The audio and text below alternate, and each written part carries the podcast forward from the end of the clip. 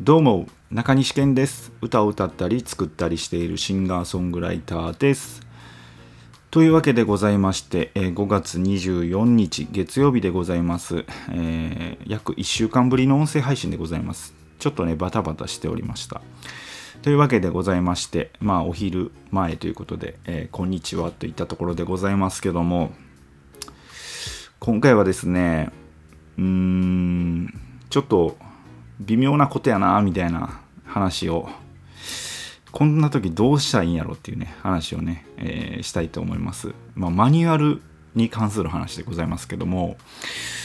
えー、っとねこの前微妙に微妙やなっていう話がね、えー、ふたつあったんですけど、えー、っとひとつが、えー、僕が、えーまあ、あるスーパーに買い物行ってたんですよ。でえー、僕の次に並んでた人が、えー、おっちゃんで、うーん、まあお酒をね買いに来はったんですよ。でそのお酒を買う時にですね、そのレジのお兄ちゃん、まあ多分はたちぜんごぐらいのアルバイトの人なんですけどもがですね、はたち以上ですかっていうふうに、えー、聞かれてたんですよ。でそのおっちゃんが返す刀で、いやわしはたち以下に見えるかみたいな、ちょっと笑いながら、えー、聞いてて、いやでも聞かなきゃいけないんで答えてくださいみたいな話だったんですよ。でまあおっちゃんも引かずに、いやいやどう考えてもわしははたち以下じゃないやろみたいな。でその押し問答が結構長いこと続いてて、まあ、僕ちょっと急いでてね、えー、店出ないといけなかったんで、その最終的な結末っていうのは見れなかったんですけど、でそのアルバイトの上の上司の人も来てですね、えー、対応されてて、まあ、結構長いことしてたんですけど、これも、うん、すごい微妙やなっていうのはあったんですよね。まあ、店員さんも店員さんでそこ融通聞かしてもうはたち以下ってじゃないって、もう見た目で分かるんやったら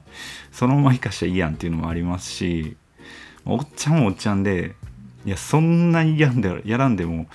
うーん、その兄ちゃんの仕事を考えたらしょうがないやろっていうのもあったりもするんですよ。でまあそれが一つと、あと、えー、別のスーパーで僕自身が買い物行った時に、えー、っとそのスーパーというのがですね、あの買い物したものをこう袋に詰める机とかって、まあ、どこのスーパーでもあると思うんですけど、そこにですね、まああのレジ袋の大きさ L サイズ M サイズとか、えー、そういうのが並んでて番号が振ってあるんですよ。で、えー、そこに、えーレジでレジ袋必要な方は番号をおっしゃってくださいっていうふうに、えー、書いてたんですよ。で僕はそれ気づかなくてですね、まあ、レジに並んでレジ行った時に袋いりますかって言われたので、あ一番小さい袋くださいって言ったんですよ。じゃあその、うん、店員さんがですね番号をおっしゃってくださいっていうふうに言ったんですよ。でこれもうーんっていう話、うーんって感じだったんですよ。まあうん、番号言ったんですけど全然あのでも僕からしたらちょっと、いや店員さんの方も一番小さいって言ったら番号大体分かるやろっていう、分かってほしいなっていうこともあったんですよね。まあ正式にはこう番号言わないといけないんでしょうけど、なんかこう、うん、そういうのがあったんですよ。で、まあ、このふたつを通して何が言えるかっていうと、そのマニュアルを守りすぎてる人ってちょこちょこいるなっていうふうに思ったんですよ。でうーんこれもね微妙な話で、世の中、まあ、マニュアルだけじゃやっていかれへんことも多々あると思うんですよね。マニュアルに書かれてないようなこともいっぱいあるんで、でまあ、ここは融通きかしていいやろとか、えー、とかっていうのもある程度ねあると思うんですよ。それはよほどあかんことやったらうーんダメでしょうけど、うーんちょこちょこねその真面目に真面目に、うん、マニュアルだけでやってしまう仕事を や, やるっていうのもどうなんかなっていうのはね、僕はそのふたつの出来事を通して思ったんですよ。で、まあ特に今僕自身がですね、えー、そういう福祉のちょっとね仕事に携わってるっていうのはありまして、こう余計にね福祉の仕事、例えば介護だとか、えー、障害者の方を相手にして、えー、仕事をするだとか、えー、そういうのってやっぱ対人ですから、マニュアルっていうのがある程度は決まってるんですけど、やっぱりマニュアルにないことって起こったりするんですよ、往々にしてね。でまあその時に、えー、どう自分が動くかっていうのはすごい問われると思うんですよね。で、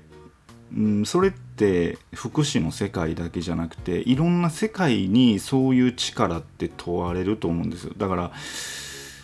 かといってマニュアル全くなければないで、えー、それめちゃくちゃなっちゃいますから、それはあかんですけど、うーんこうマニュアルっていうのはある程度そのある程度のレベルまで行くには役立つんですけど、ある一定のレベル超えた時に、うん、それが結構足を引っ張るってことはあるのかなと思ってたりとかしてて、うん、ある程度その自分で考えて動くっていうのが、えー、結構まあよく言われてますけど、大事になってくるのかなって思いますね。うーんまあ、うん、そうですね、微妙な話微妙な話なんですけど、うんだそれはある人にとってはだか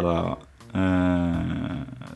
すごい助かることでもあるし、ある人にとってはこう余計に首を絞めてしまうようなことなのかなっていうふうに思いました、えー、今まで僕もいろんなとこで仕事やったりだとか、えー、いろんな人と、えー、携わってきたりとかしたんですけど、やっぱりこう、うん、すごいマニュアルに沿ってるなっていう人も、それ以外はみ出したら絶対あかんっていう人もいますし、えー、まあまあここはいいよみたいな、別に決まりではそうなってるけど全然いいよみたいなこともありますし、うんまあそんな話ですこうマニュアルに沿って生きるっていうこと、マニュアルに沿って仕事をするっていうことについて、えー、お話しさせていただきましたというわけでございまして、またこのポッドキャスト聞いてみてください。こんな感じで、えー、だらだらと喋らせていただいております。ここまでのお相手は中西健でした。 See you!